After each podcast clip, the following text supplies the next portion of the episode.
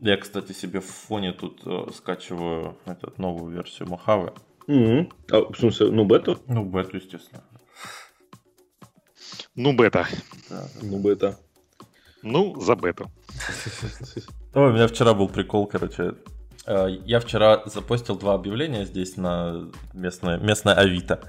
Вот, одно по iPod, а другое по MacBook. С обоими объявлениями получилось забавно. В общем, у меня iPod розового цвета.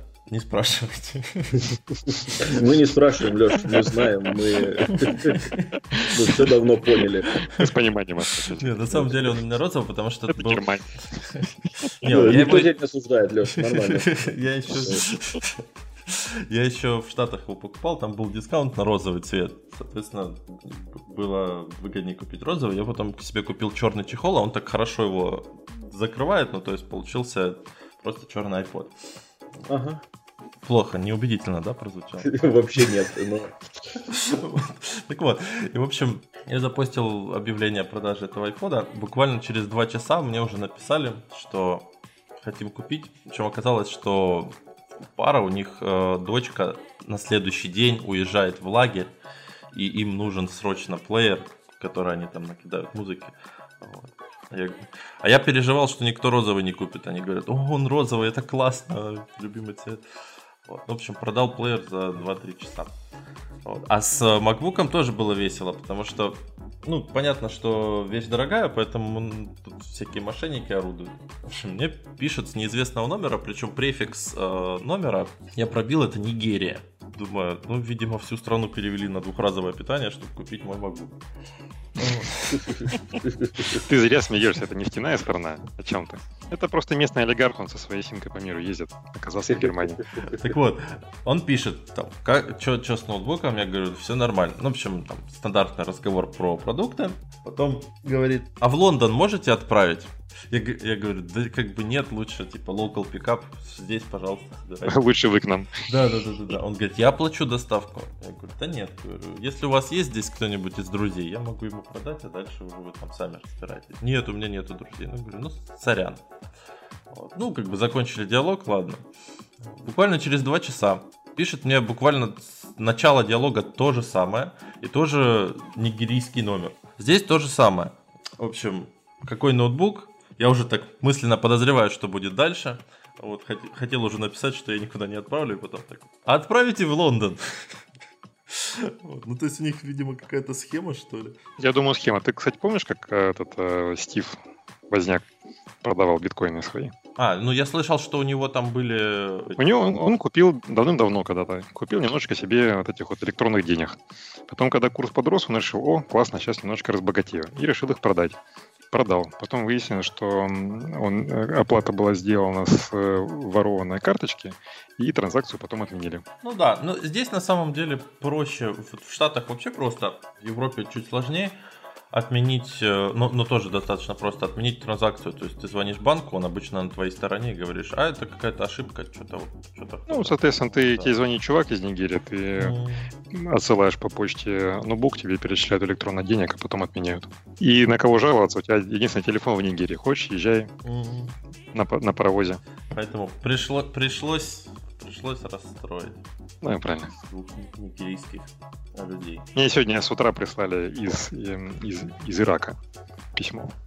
Сказали, что они хотят купить моих продуктов. В смысле, Ну, не восстанавливают программных Ирак. продуктов или вот просто сейчас? кефиром, да. Не указано, не указано. Они писали на e-mail, который не относится ни к каким программным продуктам, не знаю, где они его взяли. Мы Вот, но сказали, что- хотим купить ваши продукты. Нет, они на хорошем английском. На хорошем английском.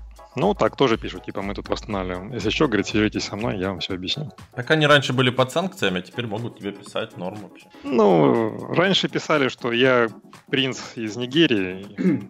Точнее, я, я, нас- я этот душеприказчик принца из Нигерии, у которого нету родственников, и который нам нужно эти деньги. Только в Швейцарии вот Да, это да. всё. Я очень забавно собирал у вас на подкаст сегодня. Вчера ты же, Илья, написал, что ты можешь прийти. Никто больше не ответил. Потом Ваня мне пишет, что у него там телеграм отвалился. То есть Роскомнадзор там сейчас поджимает. Добрался лично до Ивана.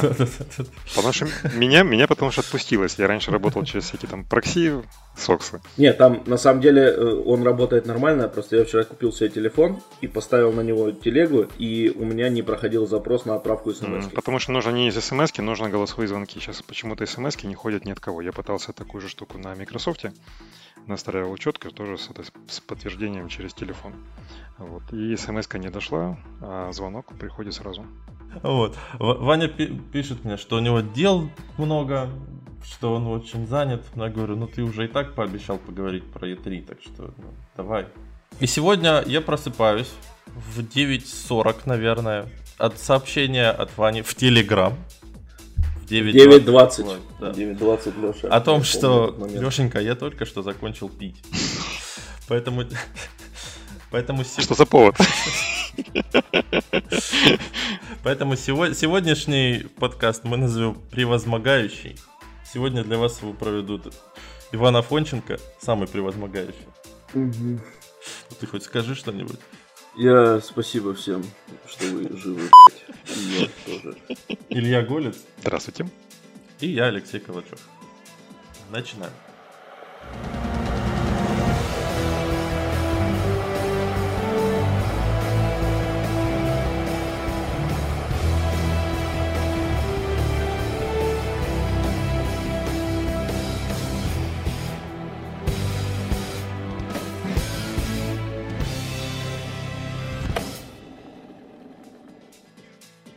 Это, кстати, собственно, я просто ну, должен объясниться. Это не то, чтобы у меня регулярная вот такая история. Просто вчера Ваня почему-то решил, что папе снова 17. И я типа, о, я же могу тусить до утра. Не могу, не могу больше. Все. Надо Ты же пожилой человек, тебе не надо могу. себя беречь. Вот, вот, да. Я уже, кстати, эту простую истину усвоил, что бухать нельзя. А что за телефон-то купил? Э, купил SE. А, все-таки а у меня все, умер совсем мой 5S. И, и причем ни один э, сервис не может понять, что с ним. Ну, здорово. Ну, тогда давайте начнем прямо с новости про Apple. Э, да? Как пишет издание InCrush, Apple установила стоячие рабочие места для всех сотрудников штаб-квартиры. Тим Кук назвал сидячее положение новым раком. В общем, короче, про, про стоячие места... Э, От Тима Кука-то это звучит довольно... Сейчас отвратительно. Отвратительно, я знаю. У тебя прощается сегодня, да. Про стоячие места это подсказка РЖД, короче. Потому что я когда-то выбирал билет на достаточно длительное расстояние, и там можно было, ну, где-то на два дня выбрать сидячее место. Я не знаю, сколько, ну, кем надо быть, чтобы вот сидеть там два часа. Тем не менее, РЖД такое опцию предоставляла. Два часа или два дня? Два дня.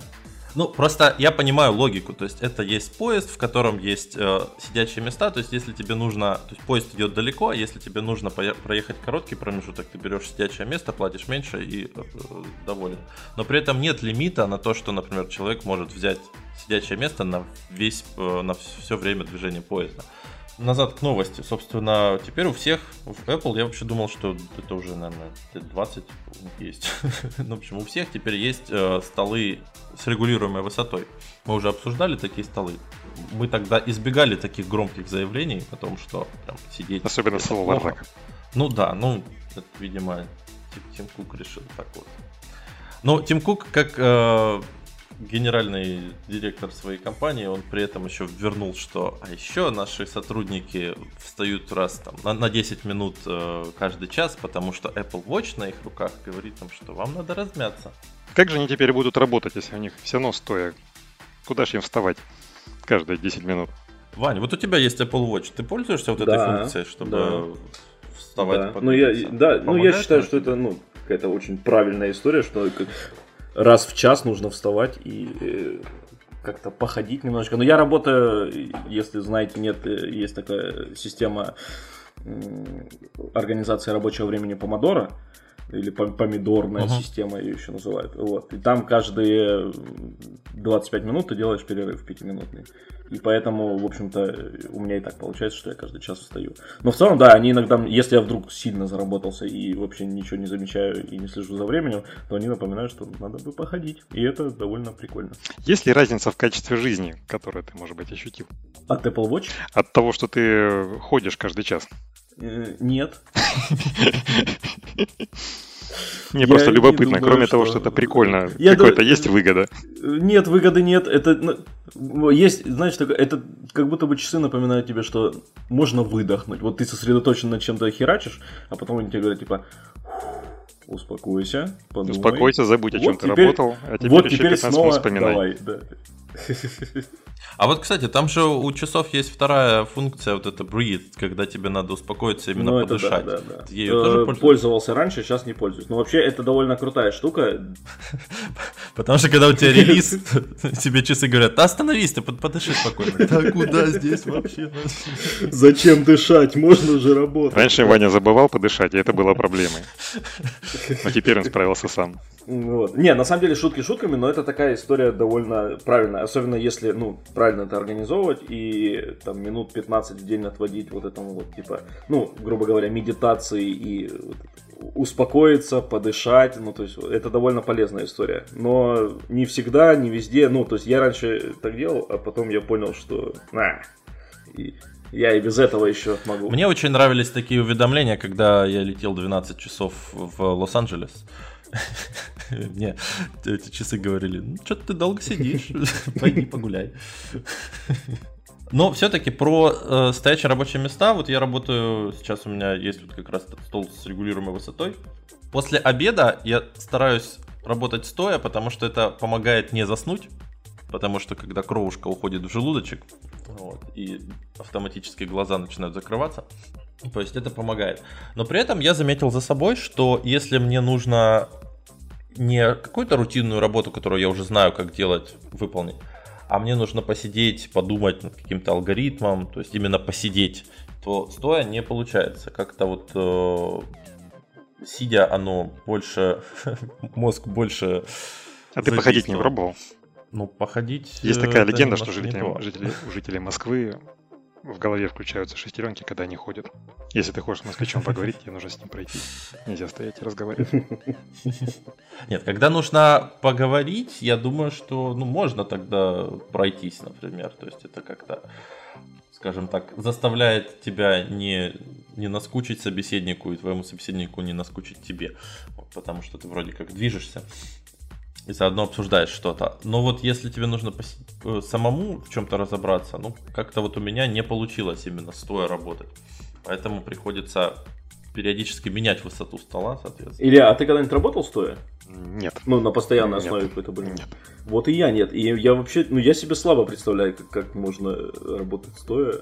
Ну, то есть, это какая-то...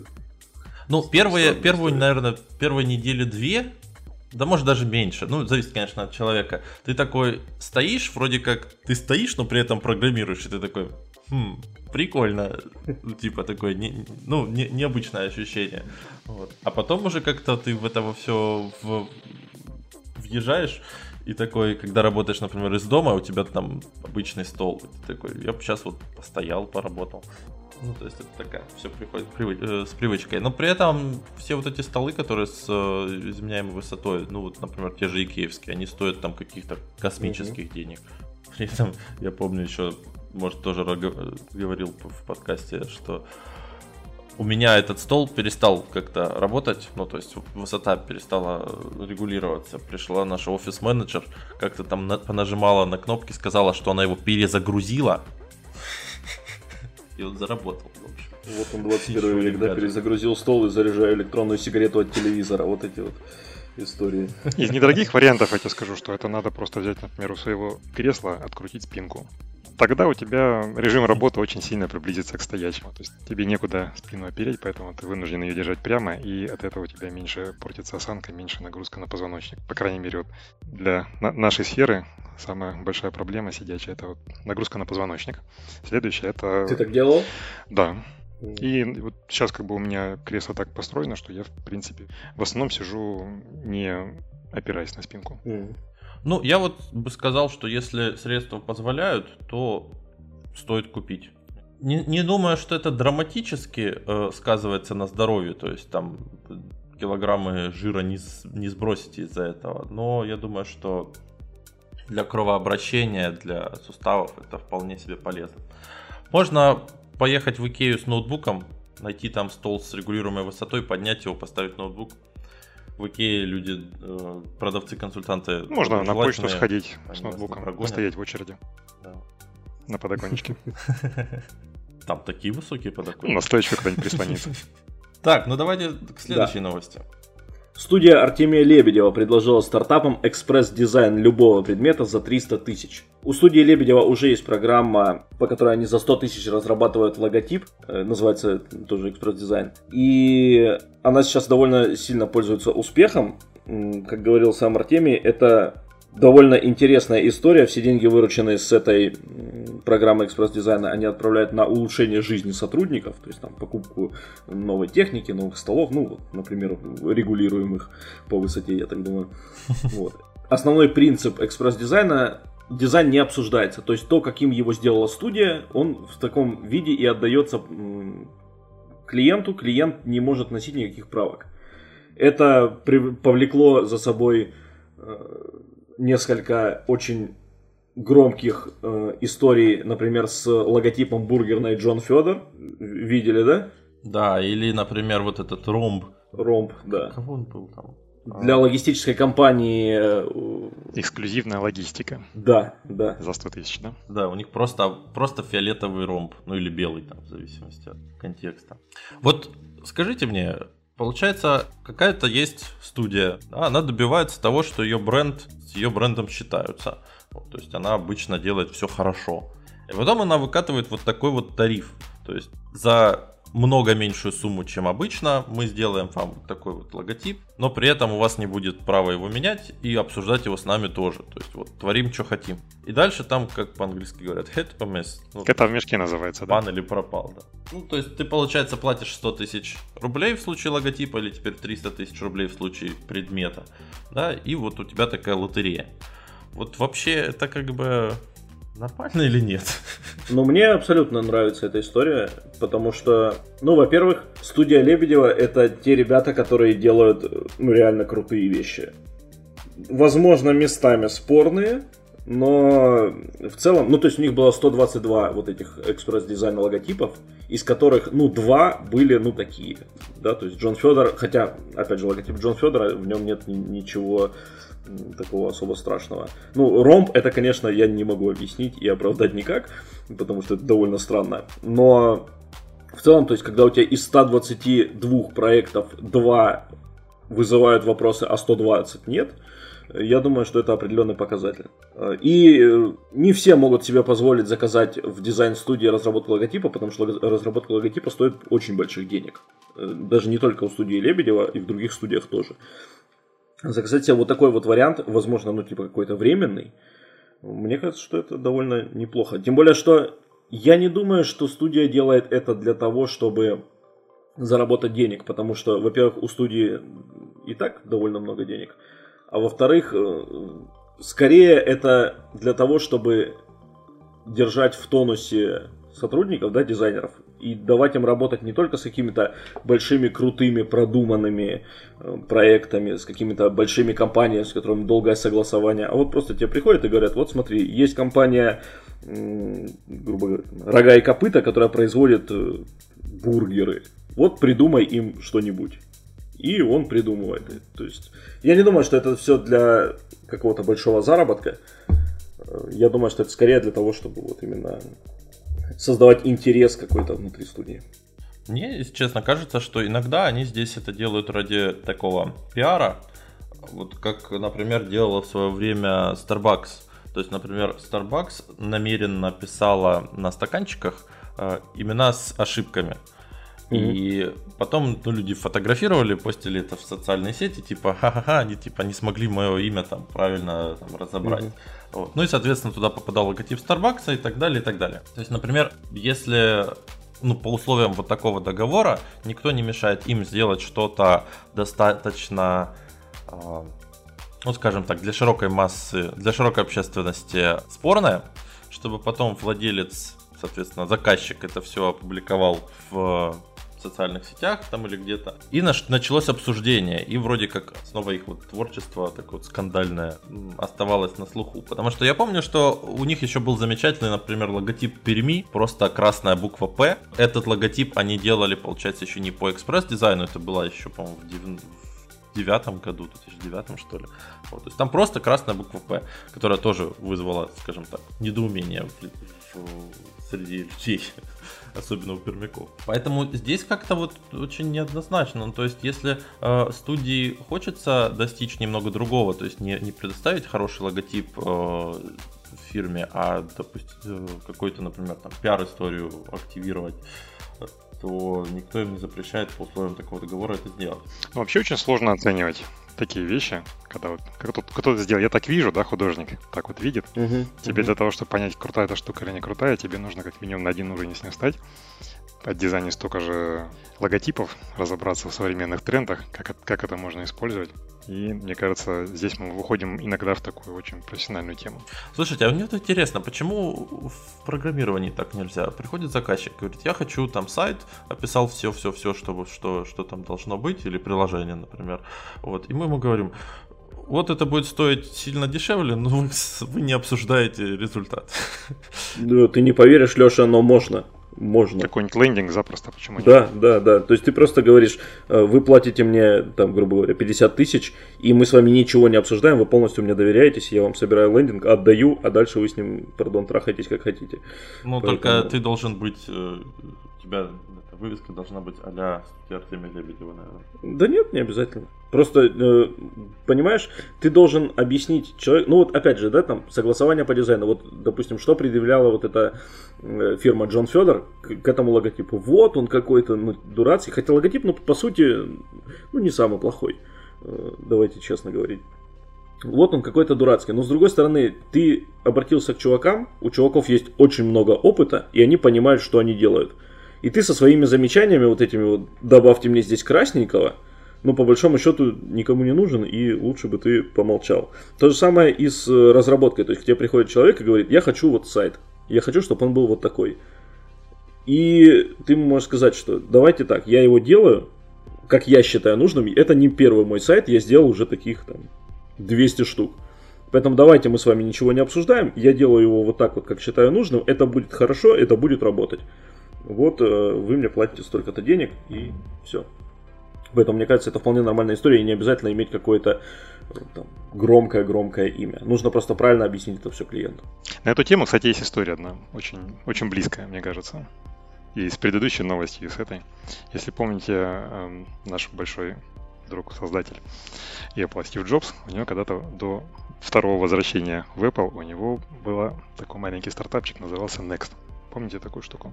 Ну да, mm-hmm. который потом Apple и купил. Да, и у них был очень интересный логотипчик. Такой черненький кубик. И на черненьком mm-hmm. кубике разноцветные четыре буковки. Да, да, да. Да, вот этот дизайн этого логотипа делал э, товарищ Пол Рент, который, в принципе, работал только с очень крупными, очень серьезными заказчиками. И с малышами уровня вот этого Next он не работал. Но по личной просьбе Стива Джобса, насколько я помню, он согласился нарисовать этот логотип за 100 тысяч долларов США. И история была примерно такая же. Он пришел с распечатанными карточками, рассказал, вот посмотрите, ваш логотип, он очень красивый, очень классный, любите его. Ну, то есть идея не новая. Абсолютно. Давайте двигаться дальше. У нас какой-то выпуск э, больше, скорее, наверное, про социальные сети, потому что следующая, но... следующая новость это Инстаграм разрешил продавать товары через Stories. Вообще, как вам пользование Инстаграма, вот если смотреть на сквозь года? Чувствуешь себя старым, понятно, да? То есть как вот менялся Инстаграм, как вот ваше восприятие к Инстаграму менялось? Хуже стало, лучше стало? Хочется оттуда уйти или нет? Я туда еще даже не пришел. Ну, ты, по-моему, пришел, но еще пока нет. Не, не... Наверное, мне уже хочется выйти, да. Пока не поздно.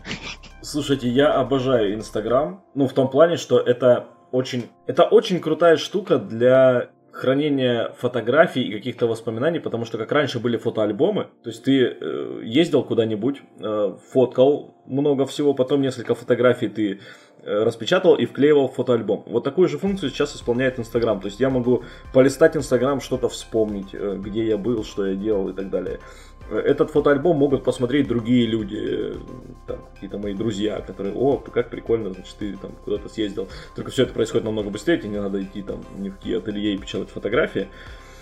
Поэтому с точки зрения вот такого электронного фотоальбома мне очень все нравится. Stories это какая-то, не знаю, для меня странная штука, то есть я ими пользуюсь иногда, но в целом это какая-то, ну, я не очень понимаю, для чего они нужны. Фотография, которая у тебя исчезнет через 24 э, часа, для меня видится довольно странной. Но очень круто то, что сквозь года, если говорить действительно, э, Инстаграм превратился в очень крутую площадку, на которой действительно, помимо девочек, которые фоткают свои ноги и свое тирамису, э, появилось очень много компаний, которые реально туда вышли как эм, на какую-то медийную площадку и распространяют свои товары через нее.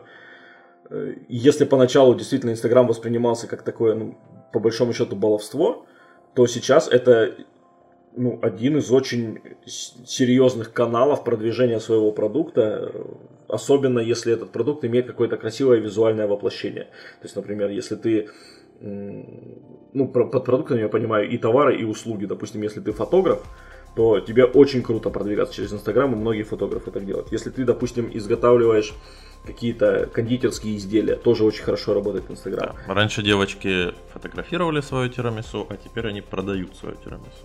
Вот, да. Поэтому, не знаю, мне очень все нравится, и я считаю, Инстаграм это действительно крутая вещь. Ну вот он как-то превращается из э, сервиса про фоточки в такой маркетплейс, ну как превращается, уже, наверное, превратился. То есть люди через него торгуют. То есть там у них э, это как витрина такая. То есть люди зарабатывают через него деньги. И получается, что мне, как пользователю, интересны в первую очередь фоточки. То есть я там никогда ничего в жизни не покупал, я такой, может быть, ретроград. Но тем не менее, мне как пользователю, который приходит туда посмотреть чужие фот фоточки и выложить свои, вот эти все сторис с продуктами, с рекламой, они как-то, ну, очень, очень отвлекают. При этом я могу точно сказать, что вот я слежу за именно разра- с точки зрения разработки за Инстаграмом, э, и я могу заметить, что Инстаграм дичайше медленно э, обновляет свои продукты с точки зрения новой функциональности. То есть, например, э, или поддержки каких-то устройств. Ну, про Windows Phone мы не будем, сколько лет они пытались там запилить. В итоге, кстати, запилили свой э, свою версию клиента. При этом, например, там нет версии для iPad. Долгое время они использовали фотографии низкого разрешения, хотя были уже, ну, то есть уже долгое время были доступны Full HD экраны, например. То есть потом они все-таки допилили это. И я смотрю на это и понимаю, что там главные не программисты, конечно, а вот э, рекламщики, то есть если что-то с точки зрения рекламы, если что-то с точки зрения там э, продвижения, то там они быстро суетятся и новые фишки допиливают. Еще они очень долго, кстати, боролись со спамом, и, по-моему, со спамом э, проблема решилась более-менее только когда их Facebook купил. Вот, поэтому, ну, потому что Facebook может более серьезно прилететь за это. Слушай, по поводу медленного обновления, я вот сейчас подумал, а может быть это и хорошо, потому что я не могу вспомнить ни одной ситуации, когда у меня лагал Инстаграм. Вообще ни одной. То есть э, ВКонтакте сплошь и рядом, то есть он периодически там падает, все это знают. А вот чтобы умирал Инстаграм, я не помню. Так может быть э, за счет того, что они не сильно торопятся и по, у них, ну то есть все очень аккуратно, все очень вот так вот нежно, может за счет этого он и такой стабильный. Да там Поэтому... просто три китайца сидит и... А, ну тогда да. В общем, теперь вы можете покупать ну, еще больше продуктов в Инстаграме, теперь через сторис. Слушай, ты сказал, тебя раздражает реклама. Илья, что ты думаешь по поводу рекламы? Потому что, ну, типа, я обожаю рекламу. Мне очень нравится. Я никогда ее не Ты нормальный вообще? Тут, зави- я, тут я зависит, обожаю. Тут, я... тут зависит тот. Тут как бы две, две же стороны, правильно? То есть есть реклама, которая тебе навязывается, а есть реклама, которая тебе интересна. То есть, например, есть люди, которые занимаются, там, не знаю, крафтовыми игрушками, там, крафтовыми тортиками, к примеру. Вот. Понятно, mm-hmm. что Инстаграм для них это очень как бы хороший канал, потому что у них все визуально, то, что они делают. Вот это там не всякие SEO-оптимизаторы и прочее, которым в основном через mm-hmm. текст, да. Соответственно, им их э, товар очень хорошо заходит через картинку. И для них, например, было бы очень удобно, тут же вот ты видишь картинку, и тут же, пока ты еще под э, воздействием вот этого впечатления от этой картинки, чтобы ты тут же быстренько купил. Mm-hmm. С точки зрения маркетинга здесь как бы ход, ну, абсолютно понятный. Не, я имею в виду с точки зрения пользователя. Вот у меня очень многие знакомые, то есть э, я прям помню, у нас э, с друзьями в чатике развернулся прям целый тред по поводу того, как вырубить э, рекламу ВКонтакте, которая сбоку вылезает, вот эти uh-huh. вот два рекламных сообщения. И у меня там один товарищ, он прям, а, все, меня так раздражает. А с другой стороны, я помню, что я оттуда, ну, перешел на, наверное, там 3-4 какие-то очень крутые вещи, которые, которые я потом купил, либо которыми я потом пользовался каким-то образом. Не, ну ВКонтакте она более аккуратная. Во-первых, э, если ты ее настраиваешь, то там ну, можно настроить, например, чтобы это показывалось людям, которые в каких-то группах, там, или им, они там в каком-то в таком возрасте, и у них там какие-то такие-то интересы. То есть там она более релевантна. Реклама, которая сейчас ВКонтакте происходит, ну, там как-то, ну вот мне никогда не попадало то, что я был, сказал, что вот, как интересно. То есть, вот в Инстаграме как... ты имеешь в виду? А, в Инстаграме, да, в, в Инстаграме. Вконтакте, я тебе скажу из личного опыта, одна только реклама меня подцепила и закончилась именно тем, что я у людей заказал продукт. А вся остальная это сплошной, абсолютно нерелевантный поток какой-то. Футболки с именем Илья, они мне как бы Ну, очень, очень смешно, у меня одного товарища, одному товарищу постоянно с периодичностью раз в два месяца э, вылазит вот там слева реклама «Аутизм – это не приговор». Причем я не думаю, что он очень много интересуется аутизмом, просто периодически ему говорят, ну, Володя, береги себя. Ну, я на самом деле к рекламе более-менее нормально отношусь, потому что, ну, например, с того же Твиттера, то есть, который я читаю, там есть реклама в ленте, и я пользуюсь официальным клиентом, который показывает рекламу. И это нормально, потому что я знаю, что там тот же Твиттер, он все время там убыточный, и показ угу. рекламы это хоть как-то помогает ему оставаться на плаву. Окей. Ну и тем, тем не менее, то есть ты там быстро пролистнул и, она, и забыл про них. В Инстаграме ее прям сильно много, и как-то вот она прям сильно раздражает. Илья, а вот ты, ты же вот только-только зарегистрировался в Инстаграме, и вот ты смотришь, то есть ты им толком не пользовался, как тебе вот со стороны выглядит Инстаграм? Потому что мы там уже давно, мы им пользуемся активно, Очень а для тебя сложно. Вот... Я даже, честно, не заходил. Я зарегался, мне где-то нужно было, и после этого я не заходил, не пользовался никого, ни на кого там, ни на какие каналы не заходил. Okay. Мне очень сложно, понимаешь, я принципиально у себя уменьшаю количество всяких источников информации, потому что они съедают очень mm-hmm. много времени. Я ВКонтакте отписываюсь от всяких групп, там периодически знакомых э, выключаю из ленты, чтобы их, те, кто много пишет, чтобы их не показывать. Для меня это очень тяжело. Facebook перестал заходить и так далее. Mm-hmm. Кстати, про то, что про скорость разработки в Инстаграме, я, еще надо вспомнить, как быстро появлялись дополнительные, скажем так, клиенты или способы привлечения аудитории. То есть изначально Инстаграм же был только для айфонов. То есть там публиковались фоточки только с айфонов, и все считали тогда, что это такой премиум, премиум luxury коллекция фотографий. И потом, когда появился клиент под Android, все те, кто публиковали фоточки с Android, их там считали нищебродами, вот пришли в нашу уютную соцсеточку. И это появилось, ну, не сразу. И буквально, по-моему, ну, я думаю, что года три назад только появилась возможность регистрироваться с э, веб-сайта. То есть у них сначала с большой-большой задержкой появился веб-сайт, где ты мог просто фоточки смотреть, а потом уже появилась э, функция, где ты мог регистрироваться без телефона. Uh-huh. Ну, то есть в обычном сервисе, который хочет привлечь максимум аудитории, они обычно выкатывают все сразу. Мне кажется, был какой-то ход такой у них маркетинговый. Специально сделать какой-то такой вот наш, может быть, оттенок элитности. Ну, возможно. Потому что я, я помню, видимо, все-таки придется поглумиться. Да, я помню историю, когда Инстаграм только открывался, там, в каком, десятом, по-моему, году. Вот тогда я читал рецензии, как люди стебались э, с людей, которые создают новые соцсети, типа вот была раньше хорошая соцсеть, в которой можно там текст писать, там еще что-то. Потом появился для чуть-чуть менее, скажем так, одаренных людей новая соцсеть, в которой можно написать сообщение 140 символов, а теперь у нас новая соцсеть, в которой вообще ничего не надо писать, да? Потом, потом, я так полагаю, эту тему обыграли в Силиконовой долине, в соцсетью ее. в которой, по сути, до флажка сократили все общение. Ну, видишь, как, как показала практика, все-таки ребята эту болезнь преодолели и какое-то количество себе пользователей привлекли, даже вызвали интерес у того же Фейсбука. Видимо, не так уж и ошибочно была их стратегия изначально. Продолжая тему соцсетей, тут э, всплыла новость э, о том, что Ким Кардашьян очень просит э, Джека Дорси, сооснователя Твиттера, сделать кнопочку для редактирования твитов. Ким Кардашьян, как известно, жена Кани Уэста. И Джек Дорси был приглашен на день рождения Кани Веста, где, собственно, Ким Кардашьян с ним поговорила об этом. Вообще, Ким Кардашьян э, такая удивительная фигура, как бы сейчас двусмысленно это не звучало.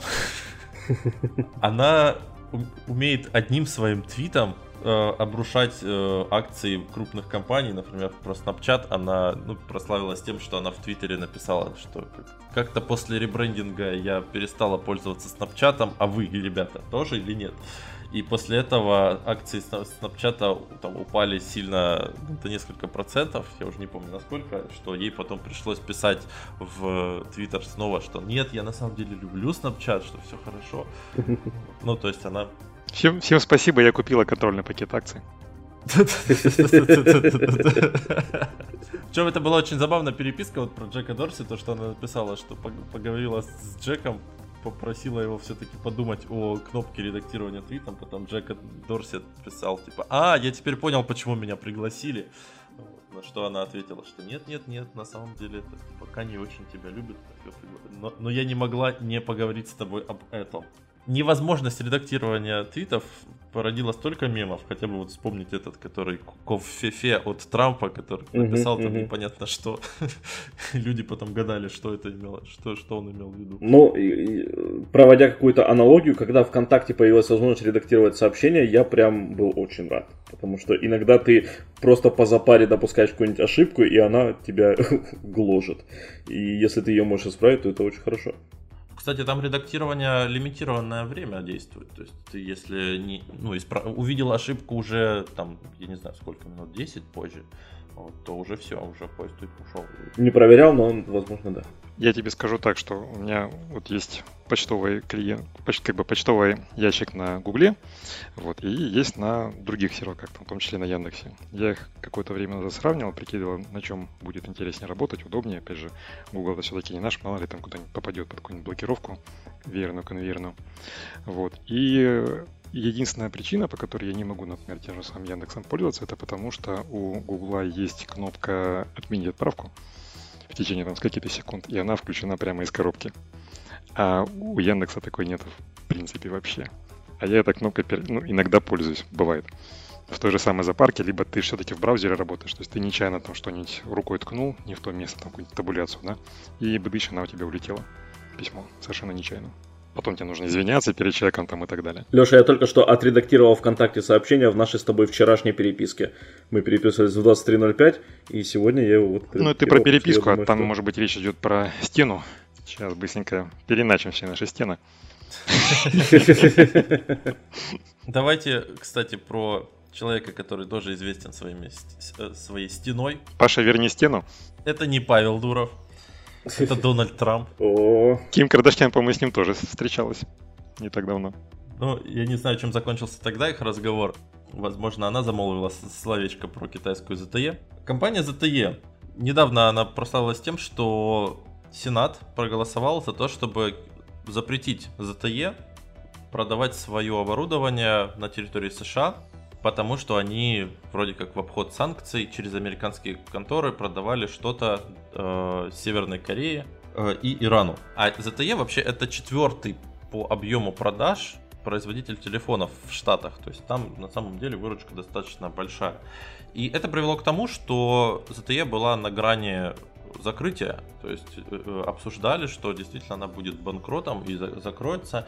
И для этого был, были привлечены все силы, включая, по-моему, э, высшее руководство партии. Вот, и это возымело некоторый эффект. Ну, скажем так, ZTE спасена. Она, правда, потеряла 3 миллиарда капитализации. Но какую цену она заплатит за возврат на американский рынок? Она должна выплатить 1,4 миллиарда долларов штрафа. Она должна сменить руководство, то есть все высшее руководство американских контор. И Передать контрольные пакет акций лично Дональду Трампу. Нет, и разместить 400 миллионов долларов. Неужели Ким Кардашьян? В качестве гарантии на счету банка, который выберут власти США. Мне вот интересно, то есть вот такой вот прессинг явный со стороны США, он вообще, это вообще нормально? Вот так в 2018 году делается, делается бизнес? Видимо, уже да. Слушай, могут себе позволить. Тут э, вопрос в том, что, наверное, не очень нормально, но... Ну, то есть, смотри, ты вводишь санкции против какой-то страны, потом угу. какая-то левая контора, которая тебе не нравится, нарушает введенные тобой санкции, и ты ее прессуешь за это и заставляешь делать то, что тебе нравится. Они точно да? нарушают? Или как с белым порошком в Ираке? Это же все в американских судах было. Видимо, доказано. Я сейчас руками показываю кавычки. Ну вот как-то, э, с одной стороны, я рад за ZTE, что они возвращаются, потому что, ну, в принципе, телефоны у них нормальные. Тем более это подтверждается вот такой большой долей, то есть четвертые, четвертые на рынке. Но при этом как-то вот такой вот прессинг, до этого было же, был же прессинг на Huawei, тоже в Штатах. Осадочек остался, в общем, да?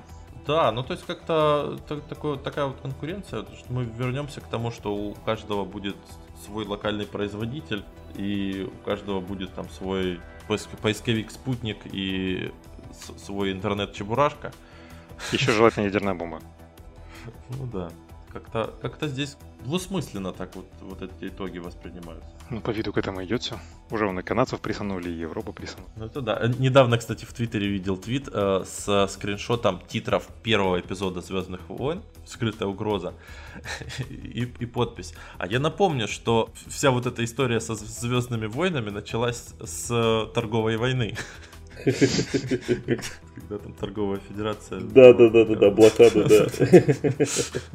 Так не смешно, подождите, Вторая мировая началась с торговой войны, извините. Британия закрыла свои рынки для США. После этого в США случилась рецессия, после этого они стали вкладываться в Советский Союз и параллельно же вкладываться в Германию. Там же с Бушами был скандал с дедушкой. Но нам это не так интересно, потому что у нас в это время чемпионат мира по футболу. Это я тоже видел картинку, где вот эта вот собачка This is fine в пожаре.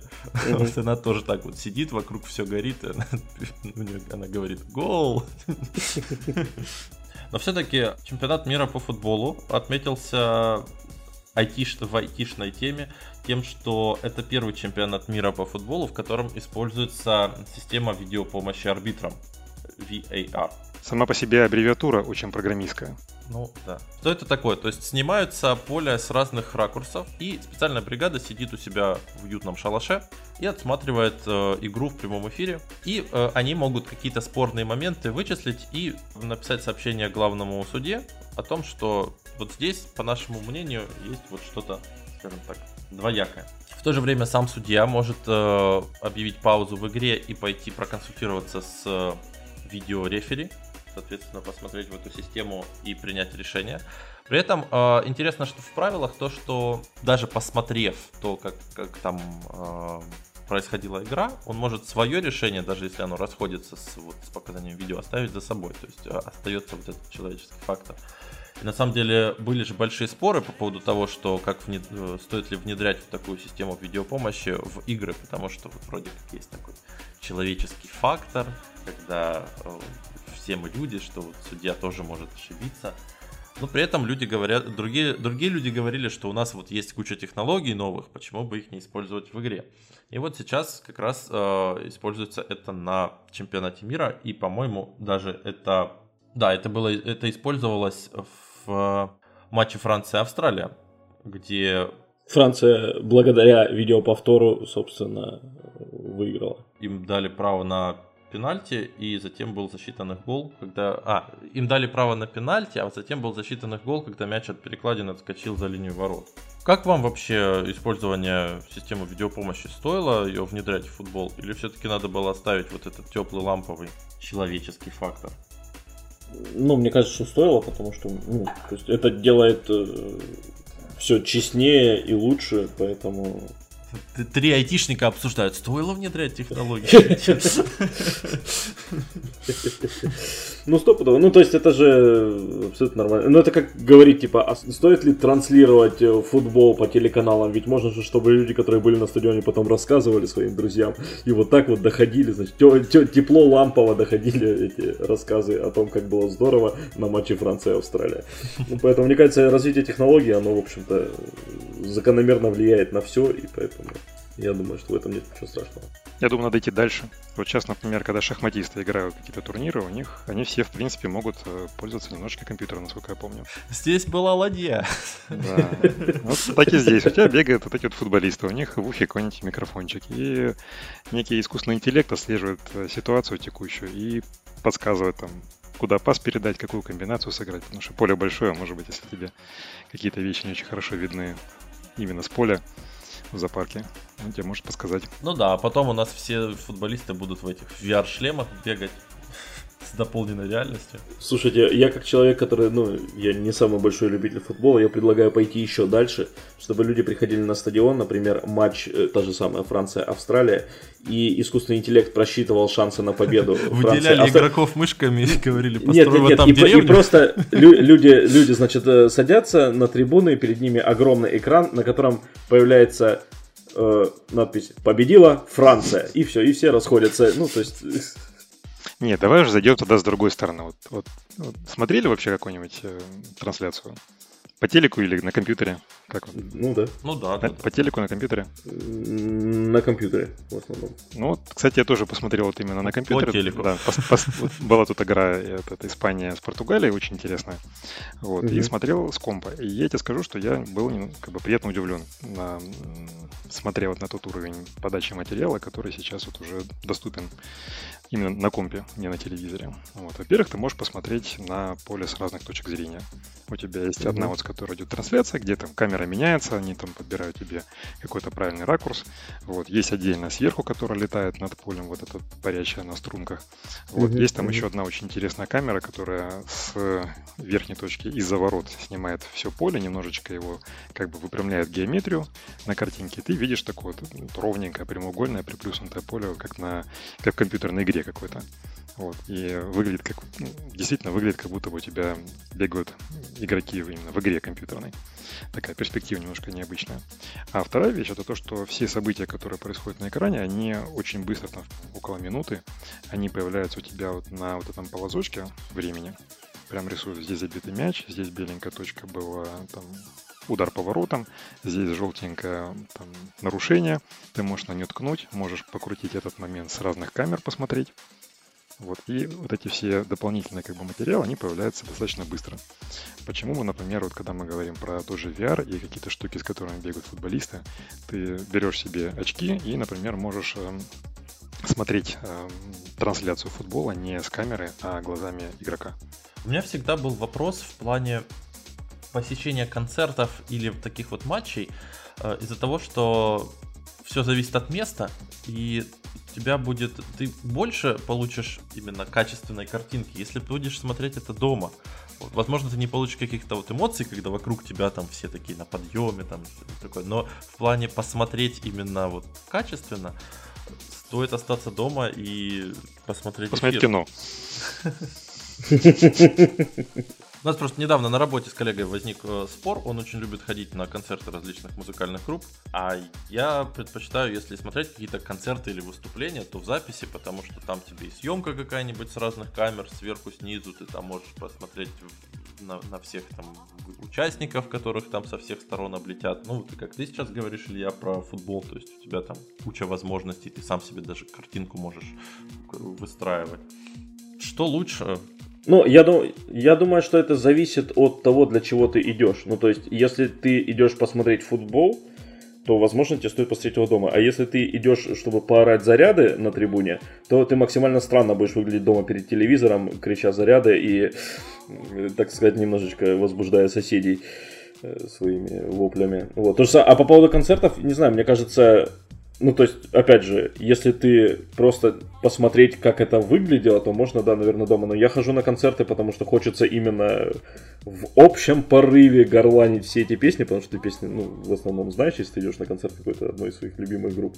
И поэтому хочется, ну, так сказать, выпустить пар Погорланить вместе с ней. Ну, да. Нет, очки это, конечно, только дома, если ты сидишь, вот дома там перед компьютером, не знаю, перед телевизором, вот, и это исключительно, да, для этой ситуации, когда ты вот, можешь прям, пере... вот, не знаю, вот есть гонки Формулы-1, там периодически включают э, кадры непосредственно с машины.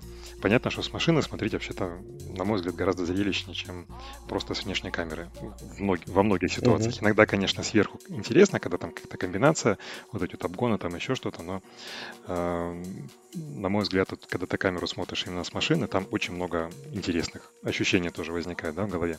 Точно так же здесь. Ты можешь, например, взять, поместиться на поле и посмотреть на всю игру глазами игрока, например, который ведет мяч, который бежит к воротам. Ты можешь прям посмотреть, как это все происходит. Вот. Либо, если, например, вот человек вроде меня, который не очень разбирается в футболе, вот я смотрю, люди бегают. Что за люди? Что там они бегают?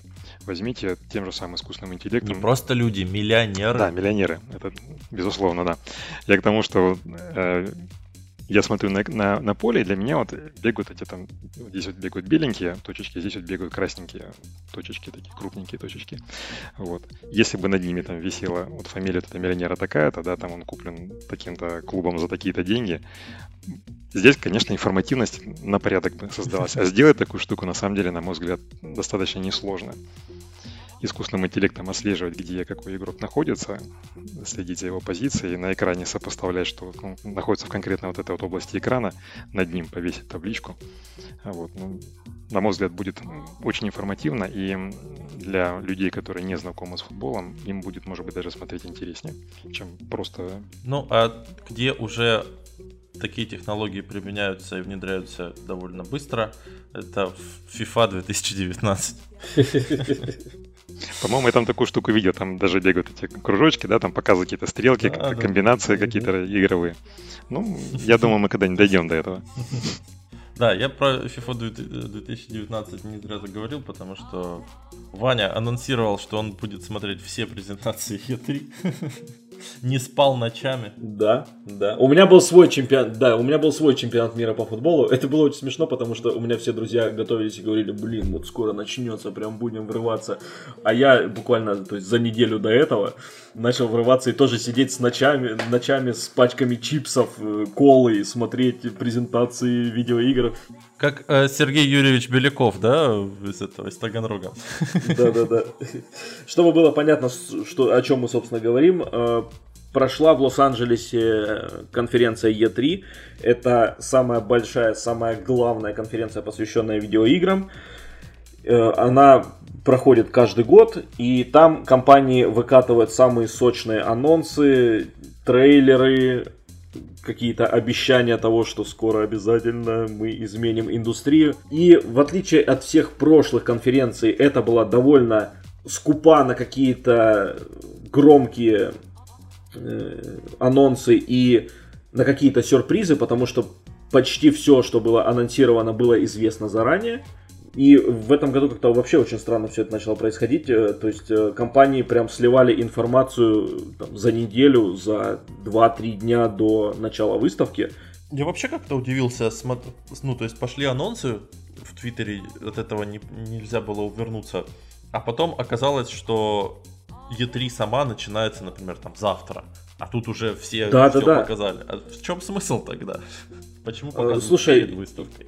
Я думаю, что э, суть в том, что E3 перестала быть именно вот такой вот какой-то очень важной э, вехой и какой-то каким-то важным мероприятием. Оно все больше становится между собойчиком, я не знаю, как это правильно назвать. Э, то есть, где компании компании туда приезжают не для того, чтобы сделать какие-то там супер анонсы, потому что раньше E3 это было чисто мероприятие, куда могла приехать только пресса, а сейчас туда продаются билеты для простых смертных. И поэтому она стала больше такой, больше консюмерской, то есть туда нет смысла вести какие-то очень э, громкие вещи, можно их анонсировать э, независимо. Хотя, с другой стороны, некоторые прям подождали и выкатили какие-то анонсы на самой конференции. У меня, прежде чем мы начнем более плотно говорить о E3, к вам вопрос, а вы вообще играете в игры? Или мы сейчас зря все это обсуждаем? Ну, кстати, про игры еще одна ремарка. Я помню, что когда я устраивался на работу в айтишную контору еще давно-давно, э, везде каждый офис своим долгом в скажем так, в разделе плюшечная, они должны были писать, что у них есть, например, там PlayStation или Xbox, где вы можете а, поиграть в свободное от работы время. А потом как-то это все ушло на задний план, то есть как-то люди выросли. Ну, потому, да не, ну это дурь, ну то есть как бы э, PlayStation или Xbox ты включаешь, возможно, в пятницу вечером, когда вы пьете пиво в офисе. Все остальное время она стоит пылиться. Поэтому... А если ты женатый вот. человек, тебя дома ждет жена, а ты там играешь с пацанами, пьешь пиво. Вот. И, кстати, если ты женатый человек, то, как правило, дома тебя ждет еще и PlayStation, поэтому, в общем-то, своя, и тебе не надо оставаться в офисе. Так вы играете в игры или нет? Леша, я знаю, у тебя есть PlayStation. У меня есть PlayStation, но я очень редко ее сейчас включаю. На самом деле, э, у меня было так, что я, скажем так, во время учебы в институте я практически никогда не играл. Но при этом, когда э, мне надо было писать диплом, мне друзья показали Assassin's Creed какой-то, не помню, второй что ли. Вот. И мне, собственно, надо писать диплом, а я вот в, в древнем Риме, если не ошибаюсь. Да, да, да. Вот. Да, поэтому, ну, скажем так, было интересно. Я не слишком слежу за анонсами, то есть обычно, так как у меня PlayStation, то я э, поиграл там в эксклюзивы, эти Uncharted 4, ну, кстати, Final Fantasy 15 не эксклюзив, но тоже в нее поиграл. Horizon Zero Dawn, и вот собираюсь поиграть в God of War. Но при этом это как-то у меня идет так вот фоново, то есть это не, я не, не прям, а, когда там что-то выйдет. Я как-то о тех играх, которые появляются, я о них узнаю уже постфактум, то есть у меня нет вот этого ожидания, что я там два года ждал игру, вот есть, кстати, трилогия, это на ПК, игра «Черное зеркало». Э, ничего общего с сериалом не имеет. Вышла, по-моему, первая часть в 2003 году. Угу. Это квест очень похожий на Сибирь, кто знает. Ну, Сибирь угу. 1, 2. Сейчас недавно, по-моему, третья вышла несколько лет назад. Угу. Вот, не играл в нее. И когда я и, прошел... и не играй. когда я прошел первые две э, Сибири, мне захотелось что-то похожего. И тогда я просто зашел в интернет, посмотрел, и там сказали, что вот черное зеркало похоже, только там еще есть типа хоррор. Я тогда нашел это черное зеркало у себя в э, прокате видеоигр, тогда еще были эти прокаты популярны. Поиграл в него, действительно классная игрушка, и вот недавно даже пересматривал прохождение, у нее очень интересный сюжет, и, ну, графика, конечно, 2003 года, но при этом она, не знаю, она атмосферная, вот как говорят, принято говорить, атмосферная. Я прошел ее, там, в принципе, законченная история, и классно, и забыл про нее. И, наверное, спустя года 4 или 5 я снова про нее что-то вспомнил, начал про нее гуглить, и внезапно оказалось, что к ней уже вышло Черное зеркало 2 и Черное зеркало 3. То есть я про них вообще не знал. Естественно, я тогда уже смог их найти в интернете, скачал, сыграл сначала в одну, потом в другую. И вот, вот так я узнаю про эти игры. Недавно снова вспомнил про Черное зеркало, узнал, что про нее вышел ремейк в прошлом году. Отвратительно, кстати говоря. А ты играл, кстати, в Черное зеркало оригинал? Да, но вот примерно в те года, когда она выходила. Ну вот. То есть, 15 э, лет назад, да. То есть я вот так узнаю про игры. То есть когда мне что-то всплетет в голову, я вот... Илья, ты играешь? Ты знаешь, у меня вот в такие вот популярные игры я играл как раз-таки ближе к университету. Вот у меня там были друзья, которые иногда меня приглашали там срубиться в то же самое там Думца или Квейка. Вот. А сейчас у меня в основном как бы режим такой, что я посматриваю на том же самом App Store, вот смотрю, что сейчас в трендах, какие люди придумывают интересные замуты, как взаимодействовать человеку с телефоном в какие-то вот как бы в игровой, uh-huh. игровом режиме. И вот в основном ставлю, смотрю, изучаю. Вот потом, как бы, когда были не разобрался, удаляю. И сильно как бы без привязок, без таких, эм, скажем так, без таких предпочтений, может быть, к играм. Ну, может быть, исключение. То есть ты смотришь на игру с точки зрения, как она сделана и что там. Мне интересно, там... да, какие механики, какие фишки из телефона, как взаимодействие строится, что сейчас интересно, модно, популярно в плане там, визуального какого-то представления, почему люди, пытаюсь понять, почему люди вот на такие штуки. Ну и ты смотришь в основном на мобильные игры? В основном, да, на компьютере практически нет. Ну, у меня ноутбук один рабочий, на нем ничего не ставлю угу. такого. Просто... Э, вот кстати, такая тебе аудитория подобралась, Ванечка. Слушай, ну, господи, что имеем, с тем и работаем. Нет, на самом деле, по поводу э, взаимодействия, действительно, ну, в основном все игры, конечно же, похожи друг на друга, они делаются примерно по одним и тем же принципам, выработанным десятки лет назад. Но иногда попадаются действительно какие-то крутые вещи. Э, я, например, всегда мне в голову приходит игра Brothers uh, The Tale of Two Sons. Uh, это история, в которой ты играешь за двух братьев, и у тебя на геймпаде левая часть геймпада отвечает за одного брата, а правая часть геймпада за другого. То есть э, стиками ты их шевелишь на экране, и плюс курками ты делаешь какие-то действия. Это настолько круто, и это настолько какой-то необычный опыт, который абсолютно не похож ни на что, с чем ты имел дело раньше и это действительно то есть, врезается в память. Поэтому правда круто, когда э, разработчики находят какие-то вот такие интересные ходы. Это не там, где потом один брат умирает, и у ну, тебя чистая одна часть. Сп- спасибо за спойлер, Алексей. А, э, сказали тебе наши слушатели. Э, да, там, Какого года игра, алло? Ну, кстати, да, действительно, она довольно старенькая. Там, да, действительно, один брат умирает, и потом за его фунт, допустим, у тебя один брат, который остался в живых, он раньше не умел плавать, а теперь, чтобы плавать, ты пользуешься той частью геймпада, за которую отвечал, который отвечал за другого брата. Ну, действительно, это очень сильно играет на твоих каких-то таких вот эмоциях и чувствах. И игра, кстати, очень слезовыжимательная, прям даже насколько я э, человек там, не сентиментальный и скупой на эмоции, но даже меня она немножечко проняла. Ну, вот, кстати, ты сказал, что многие игры, ну, то есть, очень похожи друг на друга. Ну, конечно, как, как бы это как сказать, что все весь кинематограф можно свести там к скольки там пяти сценариев. Пяти, да, пяти, вот. пяти.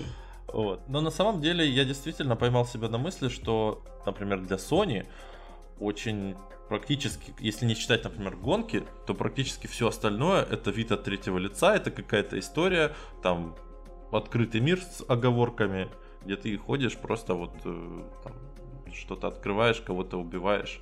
Потому что тот же Uncharted 4, Final Fantasy 15, Horizon Zero Dawn, э, God of War, Spider-Man, там все одинаково. Ну да, ну на самом деле сейчас просто очень э, задан такой плотный тренд на открытые миры, что, если честно, меня уже сильно раздражает, поскольку я играю, ну, не во все, конечно, новинки, которые выходят, но я стараюсь быть более-менее в курсе и играть в какие-то основные важные игры, и все вот эти открытые миры, они, конечно, уже ну, сильно поднадоели. С другой стороны, конечно, пусть лучше будут э, хорошие открытые миры, чем все уйдет в онлайн, а на последней E3 э, тренд именно такой. То есть даже э, компания Bethesda Softworks, э, которые занимаются, это издатель, и они всегда занимались тем, что выпускали очень крутые синглплеерные игры. То есть они выпустили э, перезапуск Вульфенштайна, они выпустили перезапуск Дума, которые обе эти игры это, ну, это восторг. То есть это как раз таки вот эти старые спинномозговые вот такие шутеры, вот как мы играли в Doom в каких-нибудь там, в каком-нибудь 98 году, и, и вот так же он ощущается сейчас, только выглядит значительно лучше. Ну, это получается, дети, которые играли в Doom, подросли и теперь готовы платить. И специально ну, для них. Да, да, да, я, я думаю, что, что да. Ну, то есть, Doom это вообще был э, абсолютно восторг, и он порвал все чарты, потому что казалось, что э, это он вышел в 2016 году, и казалось, что ну нельзя уже делать такие игры, ну их время ушло. То есть это раньше в игры играли люди, которые грубо говоря, интересовались этим, и они хотели играть именно вот в такие игры. А сейчас все игры более должны быть казуальными для широкой аудитории, и тут выходит Doom абсолютно крышесносящий, очень сложный, и он вот до боли тебе вот сводит пальцы. Это, это настолько какое-то вот такое ощущение, которое возвращает тебя в детство, когда ты играл в эти игры. И это, это очень круто. И, кстати, на этой выставке анонсировали продолжение. Как же неинтересно, когда ты пришел, у тебя на работе за пара, потом пошел в магазин, там тебя там обсчитали, потом нахамили в маршрутке по дороге домой, ты приходишь, включаешь Doom и просто вот так вот.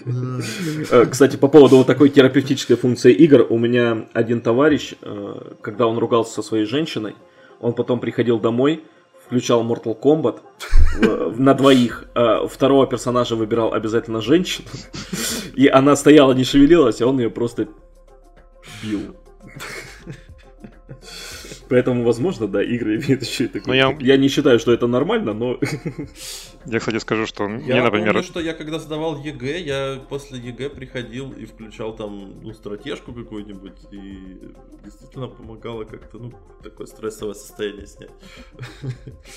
Я, я, я вам скажу, что у меня именно вот такой потребности снимать стресс особо не было, а, а вот именно разница между играми типа того же там Старкрафта и Думца, она ощущалась очень сильно, когда ты эм, пользуешься определенными своими как бы областями мозга ежедневно, там программируешь, там учишься и так далее, и тебе нужно теперь еще этими же местами сидеть, напрягать их э, в том же Старкрафте, это очень сильно мешало. А когда ты вот садишься Думца, у тебя врубается именно, как ты говоришь, спинной мозг, и угу. те области, которые у тебя в течение дня были очень сильно напряжены, они полностью расслабляются, ты как будто выспался. Да, да. Но если мы будем говорить, э, надо все-таки озвучить какие-то анонсы важные этой выставки. Э, был анонсирован сиквел Дума, э, был анонсирован кооперативный экшен от Bethesda продолжения Wolfenstein. По поводу того, что все уходит в онлайн, был анонсирован многопользовательский Fallout – что, наверное, очень сильно порадовало тех, кто любит многопользовательские игры. Я не играю ни в какой мультиплеер, и поэтому для меня это было такой... Fallout это был один из последних бастионов э, синглплеера, который держался, и вот теперь и он уходит в, в онлайн, и меня это сильно-сильно расстраивает, но, с другой стороны, они обещают, что э, если будешь играть один, ты получишь такой же experience, и ничего, значит, э, страшного, ты сможешь также и играть, выполнять задания и так далее, исследовать мир. Наконец-то той же самой Bethesda было анонсировано продолжение э, серии The Elder Scrolls.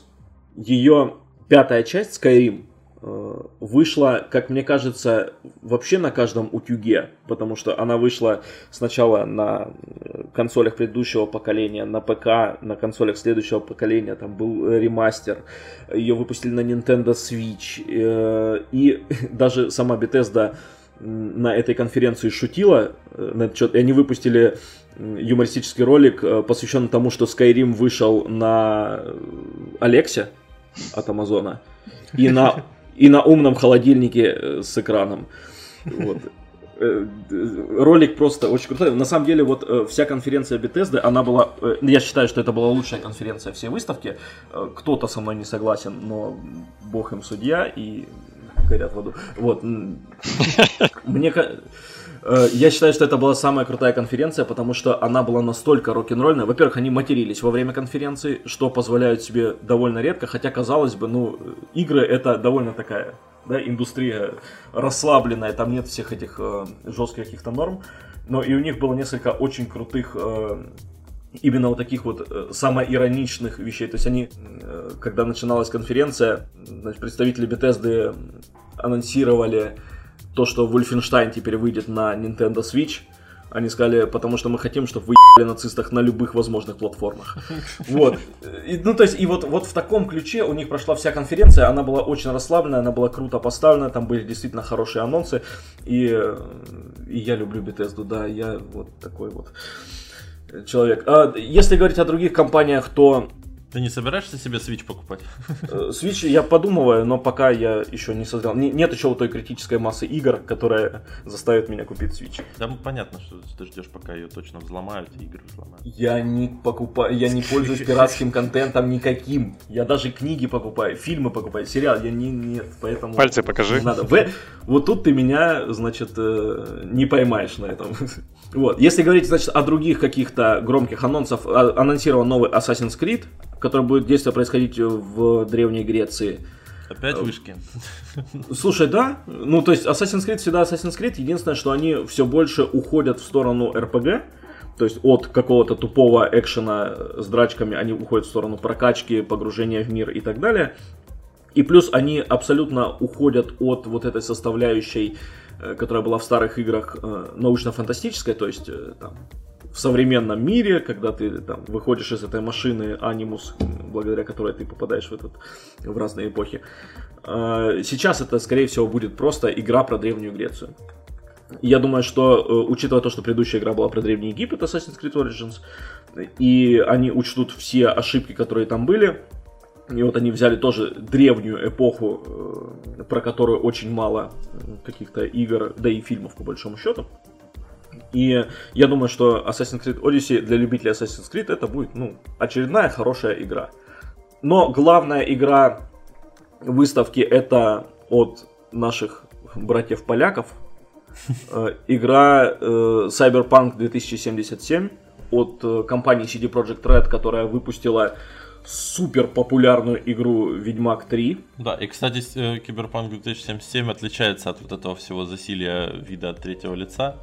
Да, она будет от первого лица, что удивительно, э, хотя все думали, что Ведьмак просто от третьего лица, и думали, что и Киберпанк тоже будет от третьего лица. Э, надо сказать, что в, ну, те, кто давно интересуется игровой индустрией, они знают, что Польша это всегда была такой страной, которая поставляла очень второсортные игровые продукты. То есть э, было даже такое э, название нарицательное, как польский шутер. Да, То есть польские, шутер. Поль, польские шутеры это было вот, э, ну это полное говнище было всегда. То есть абсолютно ужасно выглядящее и ужасно работающее. И тут появляется CD Projekt Red, который выпускает Ведьмака с начала первого. После чего все так посмотрели и сказали, о, неплохо, неплохо, неплохая игра. Потом они выпустили второго, который все сказали, о, вот это прям совсем хорошо. И они выпускают третьего Ведьмака, который порвал все. Ну, то есть он во многих изданиях стал лучшей игрой года на момент выхода. И CD Projekt Red действительно доказали, что они могут делать крутые игры. И вот этот проект Cyberpunk 2077, его очень все ждут, потому что э, им явно придется теперь прыгнуть выше головы, э, сделать что-то круче, чем Ведьмак. И я так думаю, что у них получится, потому что они прям нацелены на успех. И они еще раз покажут всем, что польская разработка что-то могет. Microsoft же, да, выпускает игру саму? А, нет, Microsoft это один из платформодержателей, она выйдет везде.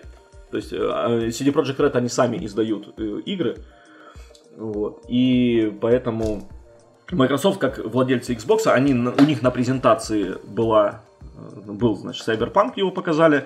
И, возможно, у Microsoft будут какие-то эксклюзивные права. То есть, допустим, на Xbox она может выйти ну, на несколько месяцев раньше. Но я не думаю, что поляки на такое пойдут, потому что все-таки игра будет слишком громкая, чтобы ее вот так вот значит, урезать. И я, кстати, не уверен, что они брали какие-то деньги у Microsoft на разработку. Ну да, это скорее всего чисто заплатили за маркетинг, чтобы показать на их презентации. Э, я думаю, это скорее Microsoft э, заплатила, чтобы Нет, показать. Это, я это имел в виду. Э, ну да, то есть, э, потому что на самом деле, вот помимо Bethesda это была действительно хорошая рок-н-ролльная конференция. У остальных Microsoft, она просто бомбила трейлерами, то есть это они, они включили и сказали, мы сегодня покажем 50 игр. И в этот момент половина людей сказала типа, о, как круто, а половина сказала, о, ну, потому что все знают, что если есть такое заявление в начале, то это значит где-то 30 игр покажут в какой-нибудь быстрой нарезке, то есть в каком-нибудь трехминутном ролике, где там по 10 секунд на игру отводится и, и все. Вот. И действительно, конференция Microsoft, там не было почти ничего интересного, то есть это было просто вот бомбежка трейлерами. Э, конференция э, Ubisoft, конференция Square Enix, ну, у Square Enix как таковой конференции это не было, там просто был э, шоу-кейс, то есть они показали видео, у них не было большой какой-то конференции. По сути, с Bethesda могла хоть как-то побороться только Sony. Э, у них была довольно неплохая конференция, и они анонсировали и показали геймплей э, Человека-паука, который выходит э, в сентябре, если я не ошибаюсь. И Человек-паук выглядит очень круто. Надо понимать, что все игры по комиксам, они выходили в преддверии каких-то фильмов, ну или одновременно с фильмами. И э, были, ну, полной сранью, потому что они всегда были отвратительно сделаны, потому что, ну, грубо говоря, это были игры для того, чтобы срубить бабла. И ребята, которые делают Человека-паука, если не ошибаюсь, студия Insomniac, они сказали, что вот мы хотим сделать классную игру, мы хотим реабилитировать вот это вот, значит, э, видеоигры по комиксам, э, по вселенной Марвел в том числе, и поэтому выглядит она очень круто, и, скорее всего, игра будет действительно одним из номинантов на игру года. Ну и, конечно же, анонсировала Sony The Last of Us 2. Если кто-то имеет доступ к PlayStation, к третьей или к четвертой, неважно, она вышла и на той, и на той, то в первую часть The Last of Us я советую поиграть абсолютно всем. Эта игра вышла уже под э, занавес поколения, прошлого поколения консолей, и это, это восторг. Ну, то есть это настолько... Это не с точки зрения механик, конечно, а с точки зрения сюжета, подачи и атмосферы настолько классная игра, что после того, как ты ее проходишь и вот э, переживаешь вместе с героями игры все то, что переживают они. Э, ну вот, у меня пошли финальные титры, и я просто сидел и смотрел в телевизор, потому что настолько сильно тебя торкает то, что происходит на экране, настолько оно заставляет тебя сопереживать героям. Это действительно одна из очень важных игр э, The Last of Us. И то, что выходит вторая часть, и я уверен, что вторая часть будет еще лучше. Я настоятельно рекомендую всем следить за этим продуктом, потому что это будет действительно круто. Ну и ты вот рассказал про столько анонсов. У меня один вопрос. Где найти столько времени, чтобы во все это играть? А, нигде. Ну, то есть у меня, есть где-то сейчас список из 5-6 э, игр, которые я подумываю купить. И некоторые из них вышли уже год назад, и я до сих пор не нашел времени, чтобы в них поиграть. Ну, то есть, э, да, действительно, это, это такое очень очень грустный фактор, то, что у тебя не хватает времени, чтобы поиграть во все, во что тебе хочется. С другой стороны, э, я понимаю, что видеоигры это прекрасное хобби, и если ты не интересуешься, например, футболом, то ты можешь потратить эти полтора часа, которые другие тратят на просмотр матча Франция-Австралия, э, на то, чтобы поиграть и посмотреть на приключения какого-нибудь Джоэла в The Last of Us. Можно, например, закрыть Инстаграм и не открывать его недельку сэкономить себе вот, время. Например, например, да. Кстати, по поводу вот это, я значит, сейчас купил себе телефон, а купил я его потому, что я, по-моему, в прошлом выпуске говорил, а может быть не говорил. У меня э, накрылся мой предыдущий э, телефон. И я какое-то время ходил с обычной звонилкой, раскладушкой, с отвратительной полифонией, и у нее даже не было виброзвонка. То есть это uh-huh. действительно был такой прям ультимативное говнище, как я его называю. И это абсолютно мозговыносящий опыт, потому что настолько привыкший к смартфону, когда ты оказываешься вот без там, соцсетей, интернета и все, даже элементарно ты не можешь в мобильном банке совершить какие-то операции, если ты не возле компьютера. Это немножечко отрезвляет, и я всем рекомендую попробовать вот так вот хотя бы недельку э, вообще не пользоваться смартфоном. Начинаешь смотреть на многие вещи по-другому. Зачем ты себе тогда SE купил? А, потому что не могу я долго смотреть на вещи по-другому. Я хочу смотреть так, чтобы было удобно. Наркоман. Кстати, вот в, тем, в тему отказа от телефонов и игр, как ты относишься к истории о том, что приставки игровые могут в будущем быть отменены? Их может не быть. Да, это очень будет закономерный этап. Если кто не знает, действительно, аналитики, из, по-моему, из Ubisoft, они сказали, что следующее поколение консолей будет последним. И игры уйдут все в стриминг. То есть э, не будет э, как таковых у тебя стоять дома железок больших э, с процессорами и видеокартами, у тебя будет стоять маленькая коробочка или вообще ее не будет. То есть это будет встроено в телевизор. У тебя будет коробочка и в кармане, будет... например. Ну да. И у тебя будет просто стриминг игры, которая будет крутиться на серверах где-то. И, значит, ты будешь спокойно играть. Мне кажется, это довольно логичным развитием того, что происходит сейчас, потому что сейчас уже есть такие сервисы. Я пользовался сервисом PlayKey, э, наш русский. Но пока все это работает, ну, не супер хорошо. Но я понимаю, что там, через год, через два, да, действительно так и будет. Все уйдет в стриминг. И... Ну, жизнь э, поколения консолей сколько? 7 лет? По-разному. раньше было больше. Сейчас, наверное, вот э, консоли этого поколения, они вышли, я не вспомню когда. То есть, по-моему, там год 13 что ли, или 12 Ну, то есть, вот где-то, да, там... Ну да, ну, то есть, если пока... следующее поколение, например, в 2020 году, то получается где-то 7 лет. Ну и получается, что есть вот сейчас 2 года и, ну, скажем так, еще 7 лет, а, ну, за 9 лет, я думаю, что что-то с интернетом должно быть. Тем более, что компании работают в это, и движутся в эту сторону. Например, есть сервис такой PlayStation Now, который сейчас недоступен пока что э, в России. И э, это именно стриминговый сервис. Э, он предназначен для обратной совместимости игр. То есть так на четвертом PlayStation нельзя запустить игры, допустим, с третьей, со второй и с первой. Но с помощью PlayStation Now ты можешь поиграть в эти игры на своей PlayStation 4. Э, я не знаю, как это работает, потому что никогда не пользовался, но я думаю, что скоро придет в Россию и мы сможем проверить, как это все выглядит. Но я думаю, действительно, все уйдет в стриминг и не будет больше никаких консолей, ничего этого не будет. И тогда уйдет вообще уйдут любые споры относительно того, какая платформа лучше, потому что у тебя будет доступ ко всем платформам. И это, ну, действительно круто. Предлагаю на этом и закончить наш сегодняшний выпуск. Такой он у нас получился социально-игровой. Социально ну что ж, увидимся через неделю. С вами были Иван Афонченко. Пока-пока. Илья Голец. Пока-пока. И Алексей Калачев. Спасибо за эфир. Пока-пока.